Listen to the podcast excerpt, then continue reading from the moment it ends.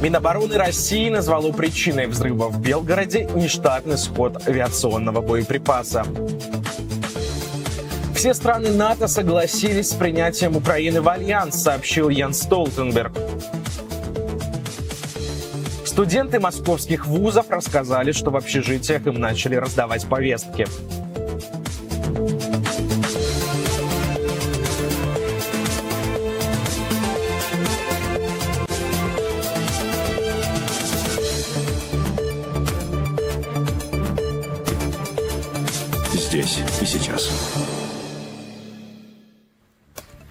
Ровно три часа дня в Москве в прямом эфире работает информационная служба телеканала «Дождь». В рижской студии я, Эдуард Бурмистров.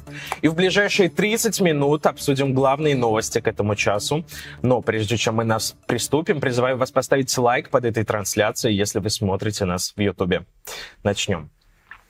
Накануне вечером а, на одной из дорог Белгорода появилась 20-метровая воронка. Российский самолет случайно уронил снаряд прямо в центре города обошлось без погибших. Один из соседних домов, пострадавших при взрыве, решили полностью расселить и проверить его несущие конструкции. Минобороны России заявила, что причина взрыва, цитата, «нештатный сход авиационного боеприпаса во время полета истребителя Су-34 над Белгородом». Все подробности в материале Валерии Кирсановой. Белгород, поздний вечер 20 апреля. На пересечении проспекта Ватутина и улицы Губкина все еще интенсивно ездят автомобили. Около 10 часов по местному времени на месте, где секунду назад проехал один из них, мощный взрыв. Вот, вот воронка. Просто размеры воронки. Ее радиус 20 метров. Ударной волной на крышу рядом стоящего магазина «Пятерочка» забросила машину. Вот у нас прилетела земля на, наш, на наши окна. Вот оно все. Все, вот он. Вот он. Выбитые стекла, поврежденные квартиры и столбы электропередач. Первые часы власти города только сообщали о ликвидации последствий. Причины взрыва не называли. Соседнюю пятиэтажку решили расселить полностью. Пострадали трое. Госпитализировали мужчину с черепно-мозговой травмой и пожилую женщину с высоким давлением. Один человек от помощи врачей отказался. Тяжелые испытания. Они выпали вчера вечером на жителей Белгорода. Ну, все вместе, я думаю, что мы эти испытания обязательно пройдем. Выпали эти испытания, как сказал губернатор области, прямо с российского истребителя Су-34. Правда, в Минобороны это назвали, цитата, «нештатным сходом авиационного боеприпаса». Это Ну, тут просто нету пол. Почему самолет с боекомплектом пролетал над жилыми домами в центре города, ни ведомства, ни власти никак до сих пор не объяснили. Издание агентства пишет, что уронить могли фугасную авиабомбу. Ее называли недавно усовершенствованной и высокоточной. А за несколько минут до падения Z-каналы сообщали, что авиация вылетела в сторону Украины. Сейчас в подобных пабликах, кстати, обсуждают якобы окружение Бахмута, а не ЧП в Белгороде. Но местные жители требуют ответов. Объяснение будет какое-то? Что это было? Зачем? СВО идет по плану. Сегодня на месте взрыва разбирают завалы. С крыши магазина сняли покореженный автомобиль. А в новости на пропагандистском канале «Россия-1» ведущий внезапно решил закончить сюжет о взрыве в Белгороде вот так. Современная боевая техника позволяет российским подразделениям ликвидировать экстремистов в зоне СВО с минимального расстояния. Попробуем разобраться в причинах произошедшего вместе с военным экспертом Александром Мусиенко. Александр, приветствую вас в эфире «Дождя», слышите в студию? Здравствуйте, да, приветствую вас. Да, Александр, как вообще технически авиабомба это могла случайно упасть? Вот Минобороны говорит о нештатном сходе авиационного боеприпаса. Как это понимать? А я вам скажу, понимаете, это последствия э, вот той гонки вооружений, заведомо проигрышной, в которую ввязалась Россия, в которой тратит огромные силы, средства и ресурсы, и, к сожалению, ставит под угрозу и жизнь не только на территории Украины, где наносит удары по гражданским объектам, но уже и по территории России. Это уже видно, очевидно. А, и я могу сказать о этих так называемых управляемых, но не очень управляемых авиабомбах, как оказалось, потому что они падают э, куда этим бомбам захочется, а не туда, куда их пытаются нацелить. Это происходит в связи с тем, что почему я говорю о гонках вооружений, поскольку еще лет 20 тому назад э, на Западе появилась технология так называемой JDAM. Сейчас украинские войска активно используют, э, украинская авиация, эти бомбы, достаточно эффективно нанося удары по позициям российских войск. Ну вот э, Россия захотела сделать нечто подобное. Ну вот у них не очень вышло, потому что бомбы достаточно тяжелые, они не приспособлены к авиации такого типа, и вот выходит, все выливается вот э, таким образом. Но, к слову, я могу отметить, это же не первый раз, и Белгородская, Курская, Брянская области, они постоянно страдают от подобного э, вида случаев. Я хочу напомнить о ракетах, которые из Белгородской области, ракетах С-300 запускались по Харькову, либо по Харьковской области, по Украине. Насколько было случаев, и это показано в соцсетях, снято сами жить, самими жителями этих областей, когда ракеты не взлетают, а возвращаются. Они возвращаются фактически на место пусков. То есть тоже есть определенные проблемы. Если мы возьмем конкретно авиацию, давайте вспомним так называемые нештатные ситуации, которые происходили с самолетами типа Су в прошлом году, когда были э, гибели военных летчиков, когда, когда падали самолеты на жилые дома. И это все последствия, понимаете, это все последствия, потому что ресурсы и возможности России были перевоенные. Ресурс, он был переоценен э, Путиным, что привело к тому, что сейчас, э, ввиду того, что война затянулась, а потери есть в авиации, есть потери и в личном составе, в составе, э, летном составе летчиков, это тоже вопрос. Плюс к тому, что истощаются борты, это тоже вопрос. В-третьих, э, проблемы сейчас с обслуживанием и ремонтом бортов встречаются – ввиду санкций, потому что оборудование необходимо закупать все-таки, как бы там ни было, но полноценное импортозамещение не провели по этим. И это все ведет к вот таким последствиям. А причина всего этого это все-таки война, которая продолжается э, против Украины, и переоцененный ресурс. Сейчас вот тот ресурс, который был потерян уже, а сейчас используется ну, э, после потерь, в дальнейшем война продолжается, вот он на пределе, и системы дают сбои. Плюс как мы видим, ну не получается у России создать э, подобные типа технологии JDAM, хотя они активно пытаются. Ну вот оно падает в том числе и по своей территории. И, наверное, будет падать, пока эта война не прекратится. Александр, а могут ли вообще самолеты с боеприпасами летать над жилыми районами? В этом смысле существуют ли какие-то правила или законы? Ну, я не думаю, что кто-то сейчас там этих, э, этих правил придерживается. То есть на самом деле вообще нет. Но вообще как бы а, чего им вдруг там летать? Вот э, если мы давайте разберемся. Формально, юридически в России этой войны нету. Да? Есть какой-то непонятный... То есть де-факто война идет против Украины, и агрессия есть, и это все понимают. Но есть военное положение в некоторых э, регионах. Да, но есть какой-то есть режим непонятной так называемой специальной военной да. операции. Да, то есть Формально они под это подводят, что они могут летать и использовать все, что угодно. Но я вам скажу, это еще, кстати, спорный вопрос на самом деле, потому что самолеты с бомбами Э, не должны летать над городами, над мирными городами. Я вам хочу сказать, что в Украине, где идет война, даже в некоторых случаях у нас прорабатывались маршруты таким образом, чтобы не летали наши бомбардировщики, либо штурмовики над населенными пунктами. И они летают исключительно там, где идут активные боевые действия и где уже просто по-другому нельзя. Вот там, да, это при фронтовых территориях, это постоянно.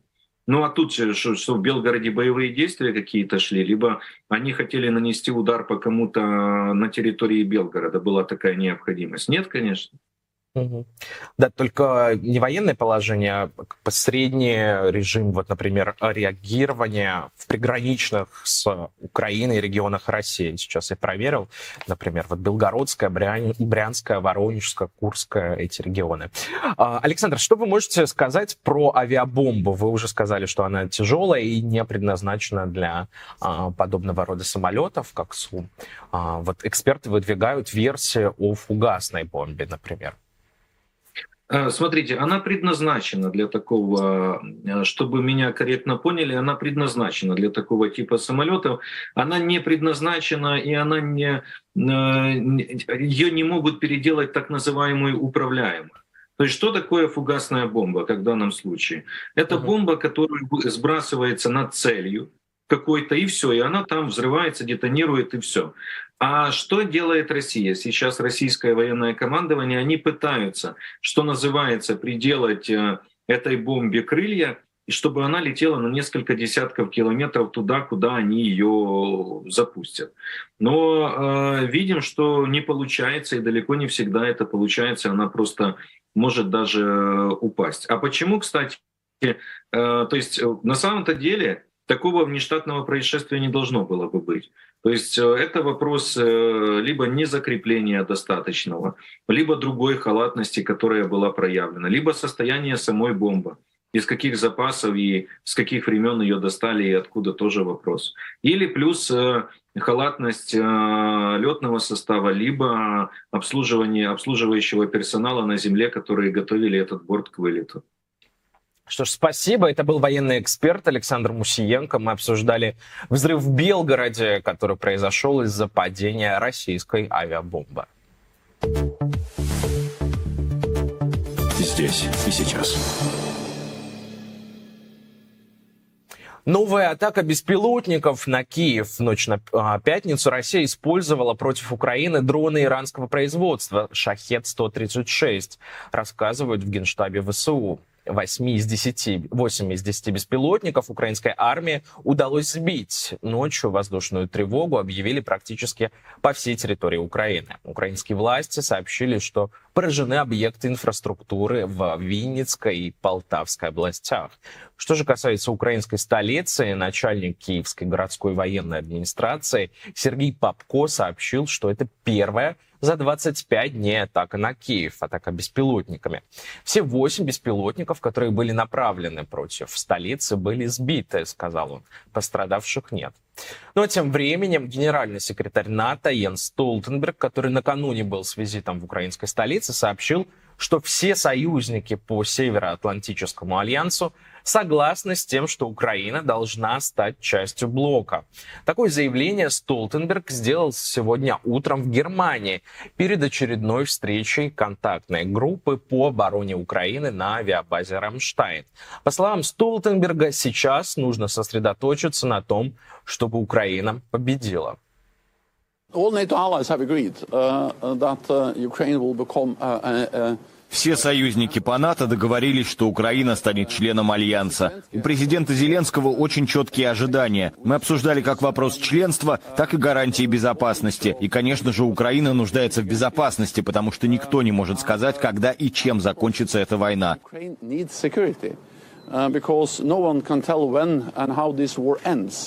Но что мы знаем точно, так это то, что когда война закончится, мы должны сделать так, чтобы история не повторилась, чтобы Россия не смогла продолжать нападать, снова вести войну против Украины и продолжать подрывать европейскую безопасность. Поэтому нам нужно обсудить структуру безопасности, в которой мы нуждаемся. So we need a discussion about security framework. We need a... Накануне в Киеве генсек Альянса также сказал, что законное место Украины в НАТО. Столтенберг также заявил, что пригласил Зеленского на ежегодный саммит НАТО, который в этом году пройдет в литовской столице Вильнюсе. Здесь и сейчас. Украинская разведка планировала удары по российским военным и наемникам ЧВК «Вагнер» в Сирии. Об этом пишет газета «Вашингтон-Пост» со ссылкой на попавшие в сеть документы Пентагона. По версии издания, подобными операциями украинские военные рассчитывали вынудить Россию перебросить часть сил из Украины в Сирию. Для атак украинская разведка якобы планировала использовать беспилотники, наносить удары именно по наемникам ЧВК «Вагнер». Кроме этого, в слитых документах говорится, что Турция была в курсе этих обсуждений. По данным журналистов, турецкие чиновники якобы даже просили Украину проводить свои операции с территорий подконтрольных курдским отрядам. Они из районов на, северо и, на севере и северо-западе страны. Их удерживают другие вооруженные силы. И некоторые из них поддерживает Турция. Несмотря на подготовку, в конце декабря президент Украины Владимир Зеленский распорядился приостановить это планирование. В документах Пентагона говорится, что это решение он мог принять на основании ряда причин, включая давление со стороны США. Нехватку боеприпасов или сомнения, что атаки будут успешными. Американская разведка также допустила, что Киев мог сосредоточить свои ресурсы на операциях внутри России и оккупированных ею территориях. Власти Турции и Украины отказались от комментариев изданию Вашингтон-Пост. Здесь и сейчас. На редакторку издания «Докса» Марию Меньшикову завели уголовное дело по террористической статье, пишет телеграм-канал «База». Поводом для преследования Меньшиковой, вероятно, стал пост во ВКонтакте о подростке Егоре Балазейкине. В марте политзаключенный школьник рассказал, что сотрудники ФСБ угрожали избить и изнасиловать его в СИЗО. Его обвиняют по террористической статье из-за попытки поджечь военкомат. В посте редакция призывала писать письма, письма Балазейкину. С нами на связи сейчас Мария Меньшикова, редакторка издания «Докса». Мария, приветствую вас в эфире «Дождя». Добрый день, Эдуард. Да, спасибо, что нашли время поговорить. Расскажите, пожалуйста, как вы узнали о том, что против вас заведено уголовное дело, по всей видимости? Узнала я об этом так же, как и вы, из газет, практически вот из этой телеграм-помойки. Позже все-таки подтвердилось, что такое дело заводится. Вот так я об этом узнала. Угу. Но какие-то дополнительные подробности вам известны или нет? Но сейчас мы предполагаем, что все-таки это был э, другой пост тоже во ВКонтакте, но тоже о поддержке политзаключенных, э, тех, кто еще обвиняется только в поджогах военкоматов.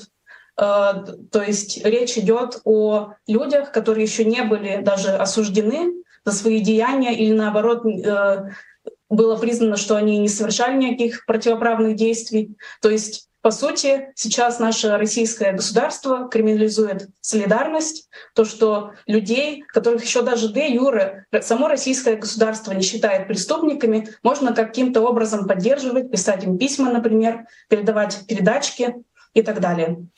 То есть э, в этом посте вы тоже говорите и пишете, призываете людей писать письма? Да, речь идет о э, поддержке, о солидарности э, с людьми, которые, возможно, подожгли военкомат, но российское государство даже э, так еще не утверждает об этих людях. Мария, можете ли вы говорить, где находитесь? Не обязательно называть страну, но я правильно понимаю, что вы в безопасности, а не в России. Да, я сейчас не в России, поскольку я уехала учиться в Германию и сейчас здесь живу уже два с половиной года. А как-то э, реагировать вы собираетесь, нанимать адвоката, защищать себя в российском Знаете, суде? Я, конечно, конечно, э, реакция должна быть и правовая, то есть я хочу пройти этот правовой путь, но сейчас, в данный момент, мне кажется наиболее важным э, то, что э, то, тот символический смысл, скажем так, тот практический и символический смысл, который нам российское государство пытается донести через это дело, что поддержка политзаключенных — это криминал, это преступление. Но по факту мы знаем, что само российское государство занимается террором. Не мы с вами, кто выступает за политзаключенных, кто постоянно рассказывает об этом в своих новостях, заметках, э, репортажах и так далее. Вот об этом нужно, мне кажется, в первую очередь сейчас говорить. Я надеюсь, что э, просто мое дело, оно в том числе, поскольку я нахожусь в Германии, оно поможет, например, э, людям э, да, в Германии, бюрократам решить больше, принять больше положительных решений, например, о гуманитарных визах для россиян, для тех, кто бежит от войны, для тех, кто подвергается мобилизации. То есть мне кажется, что вот сейчас моя задача привлечь как можно больше внимания в моменте вот к тем людям, которые находятся э, в крайней опасности, да, те, кто сейчас находится в России под угрозой мобилизации, политического преследования и так далее. То есть я правильно те, кто, вас... конечно, уже находится в тюрьме. Я правильно вас понял, вы в том числе планируете работать над тем, чтобы европейские западные страны помогали россиянам, которые бегут от мобилизации, либо же от преследования в России? Да, я стараюсь задействовать уже свои немецкие связи. Э, мои товарищи тоже этим занимаются. Это такая работа идет. И она должна быть более эффективной. Благодарю вас, Мария Меньшикова, редакторка Докса, была на связи со студией «Дождя». Мы обсуждали уголовное дело, которое против нее, по всей видимости, возбудили в России. Идем дальше. Здесь и сейчас. Родственники казахстанского студента, который живет в России, рассказали, что его насильно отправили на войну в составе ЧВК «Вагнер». Об этом первым сообщило издание «Рейтл». 20-летний гражданин Казахстана Маргулан Бекенов учился в, Томской государств... в Томском государственном университете. Как рассказал его дядя Дулат Бекенов, в марте Маргулан поехал навестить свою девушку в Краснодарский край, после чего связь с ним пропала на неделю неделю. Потом он отправил матери сообщение, в котором писал, что жив и здоров, но позвонить родственникам не может. Девушка и друг Бекенова рассказали его матери, что Маргулана забрали некие вербовщики и увезли на хутор Молькин Краснодарского края. Именно там находится база ЧВК «Вагнер». Вот что еще рассказывают родственники студента. Она немедленно вылетела в Краснодар и все это время безуспешно пыталась вытащить его оттуда, но ей лишь удалось 9 апреля добиться краткой встречи с ним на КПП под присмотром и с участием его командира, при котором за пять минут ни о чем толком не удалось поговорить. Сын сказал, что никаких контрактов не подписывал и от гражданства Республики Казахстан не отказывался. После того, как родственники студента сделали эту историю публичной, в связанном с ЧВК телеграм-канале появилось его обращение. СМИ, а также в сетях интернет появился такой вброс, что меня похитили. Э, студента Томского государственного университета. Скорее всего, такой вброс произошел из-за мамы, потому что она занервничала, забеспокоилась и хотела меня отсюда вытащить любым способом. В компанию ЧВК «Вагнер» прибыл я добровольно пацанам воевать, помочь и внести свой вклад в специальную военную операцию – Чувствую себя здесь замечательно, коллектив здесь отличный. Я нашел себя, мне здесь нравится. И физически, эмоционально я в порядке абсолютно. Меня, еще раз повторюсь, никто не похищал. Один из родственников Бекенова утверждает, что 12 апреля студента отправили в зону боевых действий. Мама Маргулана обращалась в полицию и прокуратуру в России, пока никаких действий со стороны силовиков не последовало. И еще одна новость про ЧВК «Вагнер» стала известна сегодня. Евгений Пригожин, основатель э, ЧВК, пытался купить оружие у Китая – но получил отказ. Об этом сообщает издание Financial Times, ссылаясь на, опять же, слитые документы Пентагона. Вероятно, пишут журналисты, у ЧВК «Вагнер» были основания рассчитывать, что в Пекине будут готовы обсуждать этот вопрос. Но в итоге Пригожин получил отказ. А вот в Беларуси и Сирии, в отличие от Китая, согласились продать оружие ЧВК «Вагнер», следует из э, якобы рассекреченных документов. На начало января Беларусь якобы уже поставила 50% обещанного оружия и предложила прислать вагнеровцам 300 тысяч снарядов для гранатометов. В Сирии наемники также приобрели 180 гранат и 6 гранатометов. Пригожин попытался договориться о поставках из Турции. Для ЧВК э, планировалось закупить беспилотники и артиллерию. Однако Анкара, как и Пекин, отказались продавать что-либо для нужд пригожинских наемников. Здесь и сейчас. Весенний призыв добрался до студентов. Учащиеся МГУ сообщают, что в общежитии на юго-западе Москвы начали раздавать повестки. Обед, об этом пишут также телеграм-каналы «Протестный МГУ» и «Первый университетский», обратило внимание издание «Дукса». Повестки получили студенты вторых-четвертых курсов. По словам одного из них, по комнатам ходили коменданты общежития и просили подойти в административную комнату, где дежурный комендант раздавал повестки на мероприятия, цитата, связанные с призывом на военную службу. Студенты в общежитии, с которыми общался канал «Протестный МГУ», рассказали, что они приносили в военно-учетный стол необходимые документы, а также приносили справки в военкомат об отсрочке. Кроме этого, по данным издания «Докса», повестки начали разносить в общежитиях Московского института э, стали и сплавов, а также в РГУ имени Косыгина. Один из получивших документ студентов сказал, что ему настойчиво предлагали пройти срочную службу. Напомню, что ранее в Госдуме обещали, что изменения системы призыва в России и введение электронных повесток не коснутся студентов и других категорий, которым предоставляется отсрочка. Здесь и сейчас. Басманный суд Москвы арестовал бывшего майора МВД по обвинению во вмешательстве в частную жизнь и превышении полномочий. Газета «Коммерсант» пишет, что он может быть связан с пробивом данных убитой Дарьи Дугиной. Газета указывает, что фамилия Дугиной упоминается в деле Ивана Рыбина, так зовут бывшего полицейского, цитата, буквально несколько раз.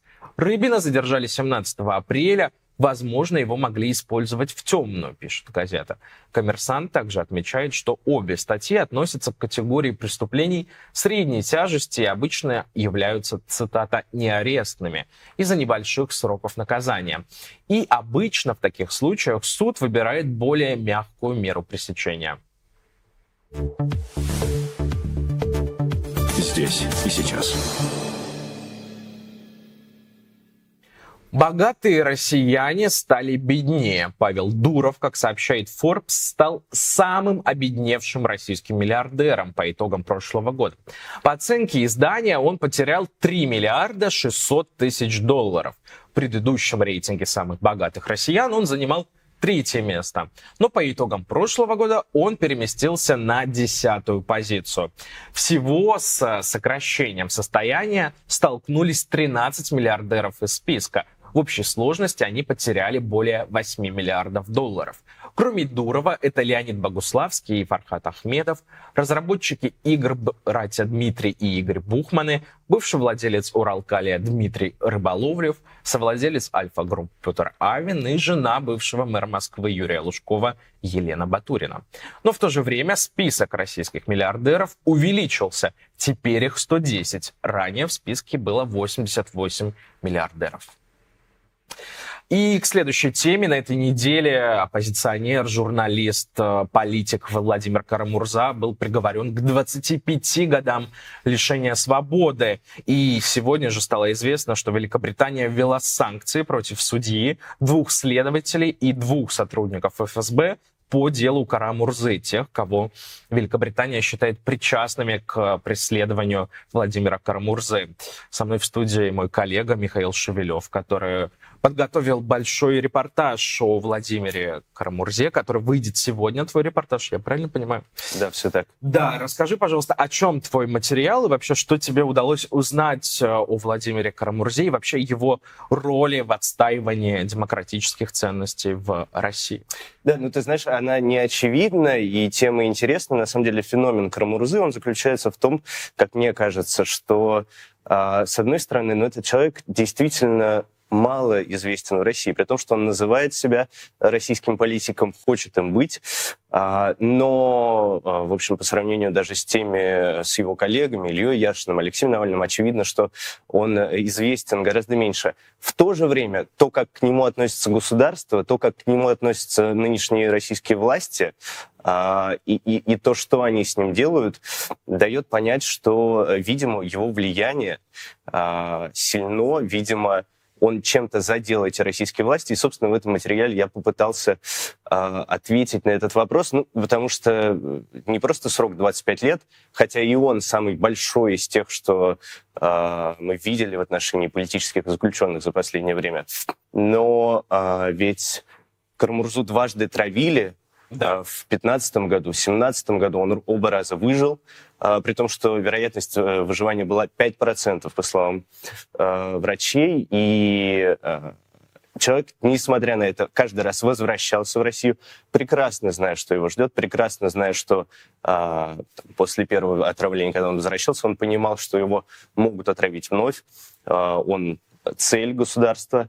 А второй раз, когда, когда он возвращался уже он на самом деле не возвращался, он никогда не уезжал из э, России на момент начала полномасштабного вторжения. 24 февраля он был в студии «Дождя» э, московской в 11 утра. Был одним из первых, кто, кто прокомментировал вообще. Начало большой войны. Да.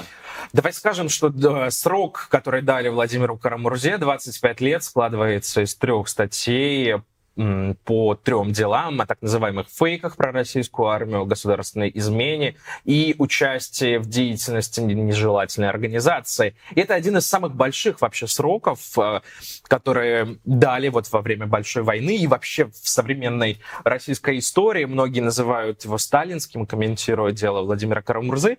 И давай немного скажем о его вообще роли на Западе, потому что здесь тоже есть интересный такой момент. А, Владимир Карамурза был тем человеком, благодаря которому а, были составлены списки Магнитского и введены э, санкции по этому По делу. миру, да. Да, и его судил судья, э, извините за тавтологию, Подопригоров, мы должны озвучивать эту фамилию, который как раз-таки Да, а, этот- в этих списках есть. Этот человек был э, вообще в самом первом э, списке по закону Магнитского. Там было 18 фамилий. Среди них был судья Подопригоров, потому что, э, по мнению американских конгрессменов, он был причастен к смерти э, Сергея Магнитского. И да, возвращаясь к роли Владимира Кармурзы, он вместе с Биллом Браудером и Борисом Немцовым были первыми, кто вот по сути провозгласили принцип новых международных санкций, а, которых не было до закона Магнитского в современной истории России.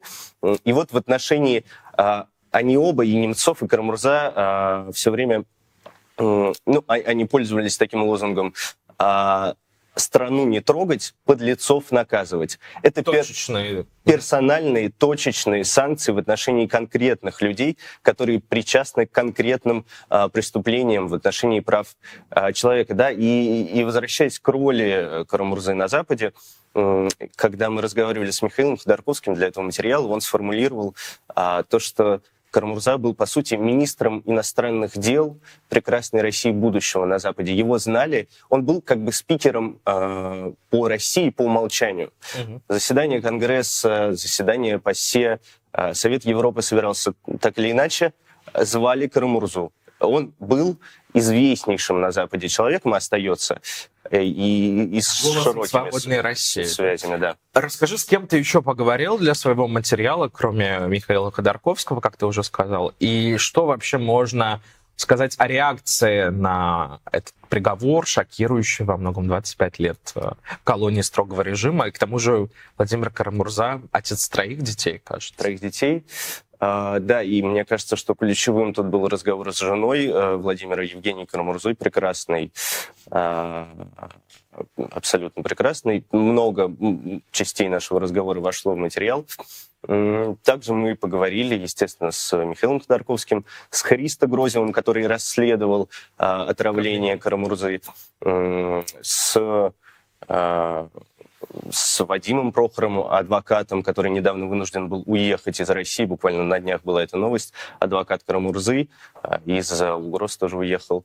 А, Ну, в общем, там ряд спикеров, которые на протяжении, на самом деле, вот этой 20-летней его политической карьеры, его а, так или иначе наблюдали, сопровождали, были а, соратниками или просто наблюдателями. Что ж, спасибо, Миша, благодарю тебя, мой коллега. Да, Эдик, хочу сказать, что сегодня в 16.30 смотрите материал на э, Ютубе «Дождя». Не пропустите 16.30 репортаж Михаила Шевелева у Владимира Карамурзе. Ну и еще один анонс. Э, Спасибо, Миша, я тебя благодарю. 27 апреля телеканалу «Дождь» исполняется 13 лет. В этот день наши ведущие проведут большой стрим со зрителями. Включайте «Дождь» 27 апреля в 16.00 по Москве, но и не только 27 апреля, сегодня в 8 часов вечера. Как обычно, программа и так далее с Михаилом Фишманом. Каждую пятницу Михаил Фишман подводит итоги этой недели и анализирует события последних дней. А я с вами на этом прощаюсь. Это была программа «Здесь, сейчас». Мы обсуждали новости, главные новости к этому часу. Меня зовут Эдуард Бурмистров. Оставайтесь на дожде. Пока.